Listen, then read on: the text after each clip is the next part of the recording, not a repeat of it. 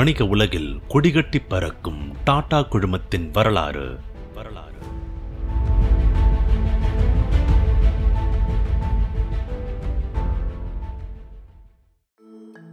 தன்னோட முதல் கார டாடா எப்படி இந்திய சந்தைக்கு கொண்டு வந்துச்சுன்ற சுவாரஸ்யமான கதையை இந்த இருபத்தி நாலாவது பகுதியில் தெரிஞ்சுப்போம்.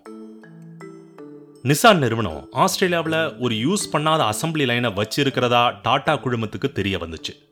பல நூறு கோடி ரூபாயை கொட்டி கொடுத்து வாங்க வேண்டிய அசம்பிளி லைனை எப்படியோ பேரம் பேசி வெறும் நூறு கோடி ரூபாயில வாங்கினாரு ரத்தன் டாட்டா.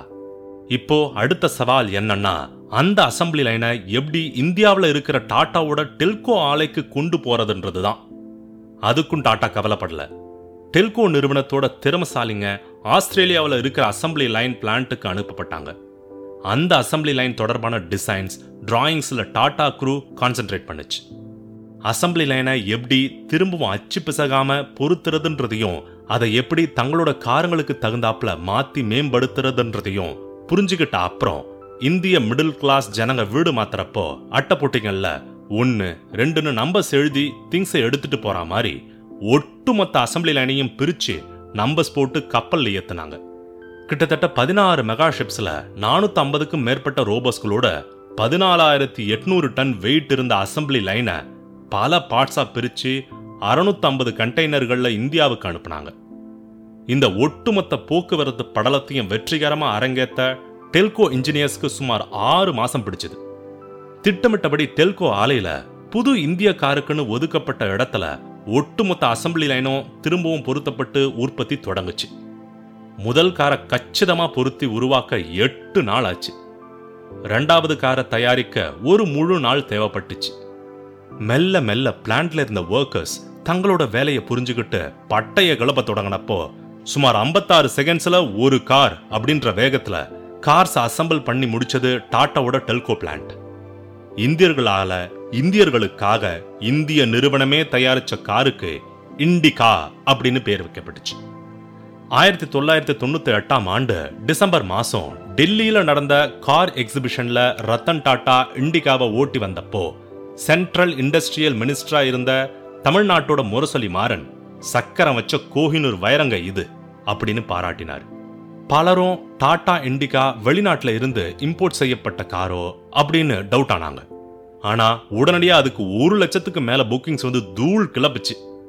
இண்டிகா முறையா இந்திய கார் சந்தையில வெளியான பின்னால சுமார் பதினாலு சதவீத சந்தையை பிடிச்சது.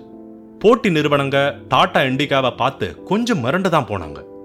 இண்டிகாவுக்கு பதிலடி கொடுக்கிற விதத்துல மாருதி எயிட் ஹண்ட்ரட் காரோட விலைய அந்த கம்பெனி சுமார் இருபத்தஞ்சாயிரம் ரூபாய் வரை குறைச்சிது. இந்தியாவிலேயே தயாரிக்கப்பட்ட முதல் இந்திய கார்னு ஒரு பக்கம் பெருமை பேசினாலும் கார்கள்ல பல பிரச்சனைங்க ஒன்னொன்னா வந்துச்சு. போட்டி நிறுவனங்கள்ல இருந்து பத்திரிக்கைங்க வர பலரும் டாடா இண்டிகாவை கிரிட்டிசைஸ் பண்ணாங்க. ரத்தன் டாட்டாவோ அடுத்தடுத்து கிளப்பப்படுற பிரச்சனைங்க எல்லாம் தீர்க்கப்படணுன்றதுல தெளிவா இருந்தாரு. ரெண்டாயிரம் ரெண்டாயிரத்து ஒன்னு காலத்துல இண்டிகாவில் இருந்த பிரச்சனைகளை தீர்க்க டாட்டாவுக்கு சுமார் ஐநூறு கோடி ரூபாய் செலவாச்சு. இந்தியாவோட பல நகரங்கள்ல டாட்டா ரிப்பேர் முகாம்களை நடத்தி பிரச்சனைக்குரிய இண்டிகா காரோட பாகங்களை இலவசமா மாத்தி கொடுத்துச்சு. சில காருங்களில் ஒட்டுமொத்த இன்ஜினும் மாத்தப்பட்ட கதைகள்லாம் உண்டு. இண்டிகா கத்து தந்த லெசன்ஸை வச்சு இண்டிகா வி டூ அப்படின்ற புது ரக காரை அறிமுகப்படுத்துச்சு டாடா இண்டிகாவில் இருந்த எந்த பிரச்சனையும் இண்டிகா வி டூவில் இல்லவே இல்லை. இந்திய மார்க்கெட்ல மட்டும் இல்லாமல் இன்டர்நேஷனல் லெவல்லையும் தன்னோட தரத்தால் பலரை திரும்பி பார்க்க வச்சது வீட்டு. டூ அந்த காலகட்டத்தில் மூணு லட்சம்ல இருந்து அஞ்சு லட்சம் ரூபாய்க்குட்பட்ட கார்களில் பெஸ்ட் கார்னு டாடா இண்டிகா வீட்டுவை டூவை செலக்ட் பண்ணி கௌரவிச்சது பிபிசி வெறும்ன ட்ரக்ஸை மட்டுமே தயாரிச்சுட்டு இருந்த Telco Tata Indica and Tata Indica V two மாதிரி கார்ஸ் மூலமா இந்திய கார் சந்தையில் அழுத்தமான தடம் பதிச்சுது டாடா ரெண்டாயிரத்தி மூணாம் ஆண்டுல டெல்கோ டாடா மோட்டார்ஸா பரிணமிச்சுது. எந்த டாட்டாக்களால இந்திய காரை கட்டமைக்க முடியாதுன்னு விமர்சிக்கப்பட்டுச்சோ அதே டாடா மோட்டார்ஸ் நிறுவனத்துக்கு கீழே உலகத்தோட அதிநவீன லக்ஸுரி கார் பிராண்ட்ஸ்களான ஜாகுவார் லேண்ட்ரோவர் இப்ப இயங்கிட்டு இருக்கு.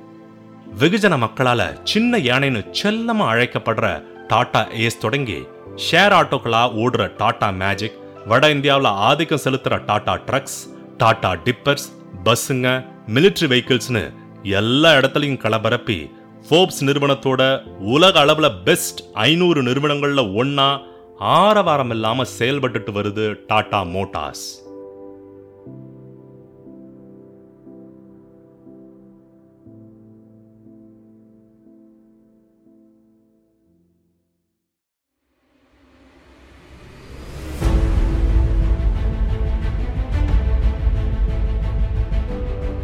வணிக உலகில் கொடிகட்டி பறக்கும் டாடா குழுமத்தின் வரலாறு.